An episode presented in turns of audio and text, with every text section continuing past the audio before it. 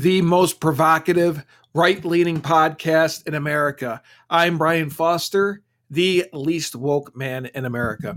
Now, a lot of you are probably looking at the title saying vindication does not always feel good. Yes, and that's true. I think vindication, if you have a healthy ego, excuse me, which means my allergies are bothering me. Sorry, I'm just, you're not going to believe this, but I'm just as human as the rest of you. you probably listen to my podcast and I find that hard to believe, but it's true. No, but seriously, um, vindication, you know, when you feel exonerated, you've been right. The problem with it is if you don't think life is all about you, um, if you're not AOC, if you're not Nancy Pelosi, if you're not Gavin Newsom, if you have a scope that goes outside of yourself, you realize that yes, you might have been right, but you're not necessarily happy that you're right because you understand the repercussions to other human beings. Now, Brian, you're thinking, Brian, where are you going with all this? Well, there are some very troubling stories that have come out this week exposing the damage from these precious little lockdowns, these lockdowns that were especially severe in blue states. And so many of us warned about this, and we were chastised especially if we didn't have a medical background. Even if we did have a pretty good background and an understanding of rights, liberties, a rule of law, if we have a very constitutional based understanding of America, we were still not allowed to have an opinion. Only Fauci and Birx and Democrats and Andrew Cuomo really knew what they were doing. A lot of us said at the time, is this healthy? Uh, really stepping back, a lot of us didn't have trouble at problems with it at first. Let, us let's, let's go to, to the time frame here. COVID, we start to find out about it in February and March of 2020. The horrific videos come out of doctors in China screaming on the stretchers, and the hospitals are overloaded. A lot of those turned out to be fabricated, unfortunately.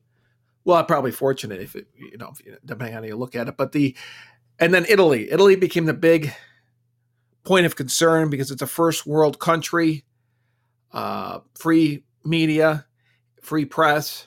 We saw what was going on northern, with northern Italy. Many elderly people, uh, chain smokers. Uh, it's a very wealthy area. The smoking is very, very big, very par- big part of the culture there. Uh, we're, we're, passing away. Hospitals were overloaded. Doctors and nurses were exhausted. We were told that was kind of the canary in the coal mine. That was the foreshadowing of what was going to come to the United States of America within a couple weeks. Next thing you know, uh, Mike Pence leads the task force, Dr. Birx, Dr. Fauci, uh, 14 days to stop the spread or slow the spread, flatten the curve, excuse me, flatten the curve became the mantra. And next thing you know, there were shutdowns, lockdowns, whatever you want to call it, in many of the states, especially severe in the blue states. So that's where we were. And as time went on, many of us who are truth oriented, Many of us who are liberty oriented were concerned. We wanted to be responsible. We wanted to balance out stopping the spread of the disease. But unlike many, we didn't want to completely check out from the history of this country for the time being, the freest country in the world. And so we tried to balance it out. We tried to find out the truth. Eventually, the statistic, statistics came out, excuse me. We were told by even Birx and Fauci that the elderly and people with pre-existing conditions were in the bullseye for the disease as far as dying or going on a ventilator. And at that point, as more statistics started to come out, many of us grew even more concerned of why lockdowns were necessary, and especially with its specific specific areas, church, gyms, parks. Um, some people, myself included, you know, did see where maybe nightclubs, even though it was young people or who are so overcrowded, certain forms of transportation that is so overcrowded, might needed some restriction. But there were certain things in particular. Once the truth came out, once we saw who was most vulnerable, as far as why it was necessary, and it, we were demonized uh, you know, one of the things on the left, they couldn't help themselves. Well, how could you be pro life? Say you're pro life when it comes to abortion, but be against the lockdowns. But um, so we had all that thrown in our face.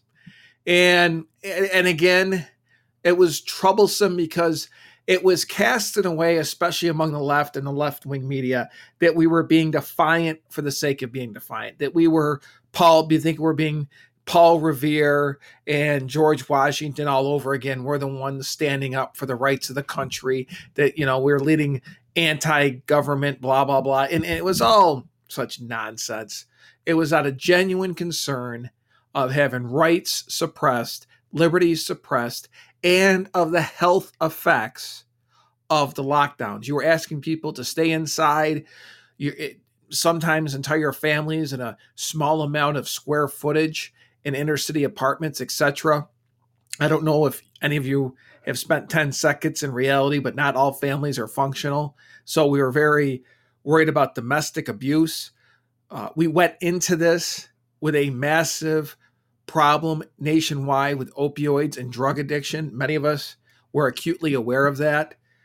And unfortunately, in the words of Reverend Jeremiah Wright, Barack Hussein Obama's pastor, the chickens have come home to roost because now we um, are realizing the damage that was done. Now, specifically, I'm pointing to the New York Times story that came out this week on July 14th. Headline It's huge, it's historic, it's unheard of. Drug overdose deaths spike. Now, to their credit, the New York Times, a left leaning, obviously extremely left leaning news organization came out with this article. I'll read the third paragraph. Several grim records were set. The most drug overdose deaths in a year, the most deaths from over opioid doses, overdoses, the most overdose dose deaths from stimulants like methamphetamine, the most deaths from deadly the deadly class of synthetic opioids known as fentanyls. This is the total number of people who died of drug overdoses in the United States in 2020 was 93,331, almost twice the number of deaths in the Vietnam War. If you look at the article, it, it has they have a graph which is really tells the story. It shows peak car crash deaths in 72, peak HIV deaths in 95, peak gun deaths in 2017. My God, I thought, you know, every I thought every month we said a peak gun death in this country if you if you national gun obsession. But um excuse me. So so we went into this, we knew we were going into this, those of us who do not live in a bubble, with this opioid problem in place. And I remember seeing a gentleman on Tucker, a health expert, talking about how we went into the opioid problem with a meth problem. And the meth problem has only gotten worse, but it's been eclipsed by the opioid problem. So this is really a toxic hell that we have bubbling under the surface in this country. And I and I hate to be so depressing, but we have to face the fact if we're going to be patriots, being a patriot isn't just about storming ma- machine gun nest or storming the beach of Normandy. Part of being a patriot is having a concern and facing the ills facing the society, the country at any given time, and this is certainly one of them. So it was exacerbated under COVID, like a lot of us predicted, and we weren't allowed to talk about it, and we were crazy, and um, and now, unfortunately, like I said, we are vindicated, but in a very, very sad way. And you know, I I talked about in the last podcast how there's certain problems I see in this country that are very fixable to me. They're very fixable. And you could have two categories fixable and very concerning, very frustrating. And this is one of them because if you talk to someone or expose to people with this problem, even if they, first of all, who are in the middle of it, who are addicted to opioids, it looks like a living hell, which it is. And even to become sober from them is a Herculean effort. There's a very high failure rate. And uh, it's a lifetime problem. People, especially fentanyl, which is mainly being pushed by the Chinese, this whole opioid fentanyl thing, there's two uh, demons you can point to in this, two criminals. One is our own doctors in our American Medical Association, the FDA, and the other is China. Especially when you get into the really strong stuff like the fentanyl, which has been laced with other things. We are in a chemical war with China. I, I hate to maybe hopefully uh, this Podcast will not be censored. Hopefully, LeBron James and the tech powers that be who are in bed with China let this be broadcast. But make no mistake, we are in a war with China. This stuff is coming in from China. It is sold dirt cheap. Whenever you sell anything as cheap as this stuff being sold, you have one goal, and that is to create more customers. It is ravaging parts of the country. It is ravaging young adults. It's particularly hard in certain cases on white young white adults so you're looking at uh, you know your your normal military. A lot of people sign up for the military, uh, young adults, late teens, early twenties, who don't plan on going to college, and now they're dying by the thousands. Now, don't make no mistake. There's people, still people in their fifties, sixties, seventies, eighties, who are dying of these overdoses. But I'm just saying the sweet spot is if you are a foreign adversary and you want to inflict as much damage to a country and its military as possible I mean, this is the way to do it without starting a nuclear war. Because you know, the days of conventional war, with anybody with common sense knows, is over. It's no, there's no more Braveheart. There's no more American Civil War where everybody lines up and shoots at each other. There's no more Battle the Bulge with tanks and you know, with, with nuclear weapons, with satellites, with drones. Those days are over. So that's where the Chinese have outsmarted us ruthlessly by creating this problem. And so, of course, COVID just took it to a, a level that I don't think anybody thought was possible. 93,331 people dying of overdoses in the United States of America in one year. And again, it has to be faced. I wish I could, you know, just do this podcast as a dog and pony show, but uh, this is a serious problem. We warned about it. And again, it's just like climate change. If you're not a scientist, you're not allowed to have an opinion. You're crazy. Uh, you all you care about is profits. Uh, just with the lockdowns, you didn't. If you weren't in a medical background, if you weren't a Democrat, if you weren't Andrew Cuomo, if you weren't Gavin Newsom, uh, all you wanted to do was kill people. All you cared about is profits. Remember that how we were putting that one particular puke that went on um, Tucker was it, and talked about how the. Uh, I'm trying to think who was that idiot talking about how uh, killing Korean war vets in order to keep stock prices higher. Just some crazy left wing garbage, thoughtless, stupid garbage. And, you know, all of us were looking from a point of, again, American history, the history of our Constitution, combined with the statistics. I mean, if it was the Spanish or the flu of 1918 again, all of us with brains in our head that look believe in math that believe in statistics that believe in the truth and we saw that 25 year olds were getting it on monday and dying on tuesday that obviously we wouldn't be let's open the gyms let's open the churches. That, that's a different story. But based on the real truth that was really happening at that time that's why we were against the lockdowns. Now add to that the story on cnn of all places another left-wing network. Cases of type 2 diabetes among children more than doubled during the coronavirus pandemic, research finds. Now, Kate, uh, in case you're not familiar, type 2 diabetes, for the most part, is very, very, very preventable. It's directly related to diet and weight, and it's exploded during the lockdowns. Lack of physical activity, people sitting around eating junk food, streaming videos, playing video games stuff that is okay if you've had a long day and you're resting or just want to relax, but it's not supposed to be the focal point of a person's existence. Even though, thanks to entitlement programs and just the general change in the culture, that be, that's tending to become more and more the the focus. Where that's kind of the nucleus in the atom is drugs and video games and a life of leisure, and then you kind of float around here and there and work or do whatever if you get around to it. But and that's another concern a lot of us had the kids, the lack of physical activity. It's probably harder for people that live in rural areas to relate to this, but many and I and I don't live in an inner city, but many of us so we're scratching our heads thinking when you have millions of people in these apartments around the country, families and kids, and again with the ruthless lockdowns in some of those blue states and bigger cities like New York, where do you even begin? as far as kids getting the energy out, people staying in shape.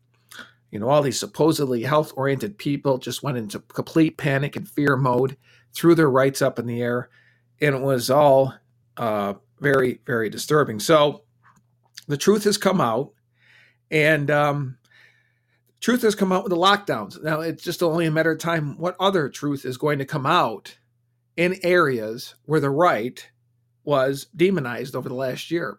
I'll give you two.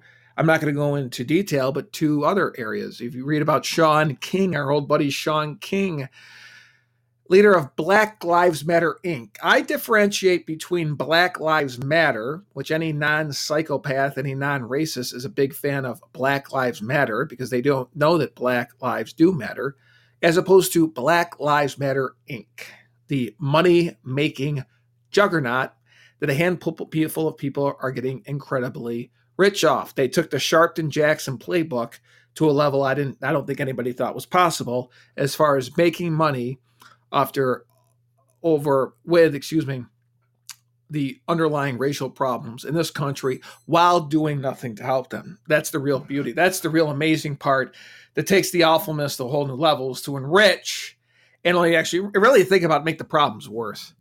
And Shaun King has been a master at that. He's going off Twitter for a month. Some of the people's uh, children who have died that he has used to make money aren't too happy with him. And I'm not going to get details about that one. There's some interesting stuff going on in Arizona with the recount. And my philosophy with the recounts and with the 2020 election in general is let's get some real evidence. There was cheating. There absolutely was cheating. If you don't think there was cheating, you need your freaking head examined. Um, but the extent, and really what channel, what clear channel, what clear approach do we use to justify, to, to prove there was cheating, real evidence, and to prosecute it? And to me, it's been clear from day one. Mike Lindell, God bless his soul, running around talking about he's got the real, real, real, real, real evidence. He just can't show anybody that does not work. Rudy Giuliani does not work. Bringing out mathematicians saying, oh my God, the chances of this happening, that, that does not work. What you need is a human being who says, I was the person that created the fake ballots. I am the person that went in and changed the algorithms in the voting machines, if all that took place.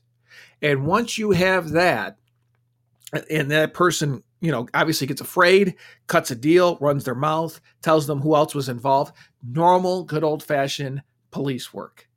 That's what has to happen. A human being who says, I was, well, first of all, you gather evidence to find out a crime did take place, and that leads to a person and then to a group of people, and then you have something of substance. And and then when you if you're in a state with a Republican attorney general like Arizona, then there is real hope. It doesn't mean Donald Trump's going back in the White House, but it just shows the ex- seismic exposure. It uh, if that was the case, what does it do to Biden? And like I keep telling people, worst case scenario, you have to get out of the delusional fantasy world that Trump is going to reemerge in the White House. But what this has done for future elections, between the laws that are being passed and just the fact that they know we are watching, it's not nearly the passive approach where we'd make jokes about dead people voting in Chicago, going all the way back to the Kennedy Nixon days and putting jokes on Facebook, that there is real seismic action taking place against all of this. And that has to that has to affect the the collective. I know how much they love that word. The collective psyche of the left in this country when it comes to cheating.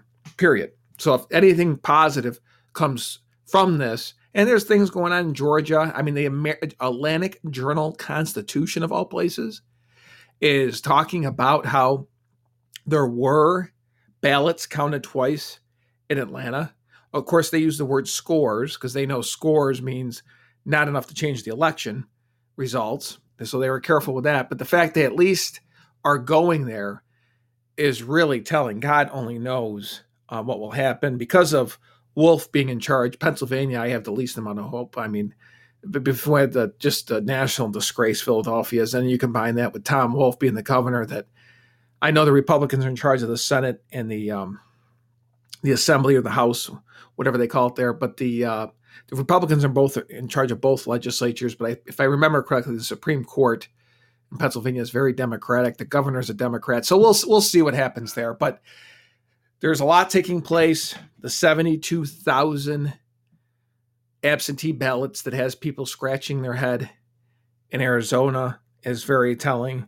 Uh, so we'll see what happens. But there's a lot going on where the initial emotional explosion, I'm sorry, took place, and we weren't allowed to talk, whether it was COVID and lockdowns and Black Lives Matter and riots and Shaun King and the provocateurs and the election fraud. We were just told to keep our mouths shut and sit in the corner. But like our old friend Jim Comey, remember he thought he was so cute going on Twitter with a little saying from um, Buddha the three things that come out, well, you can always expect to come out are the sun, the moon, and the truth. Well, thank you, Jim Comey. We all appreciate that, and we will keep you posted.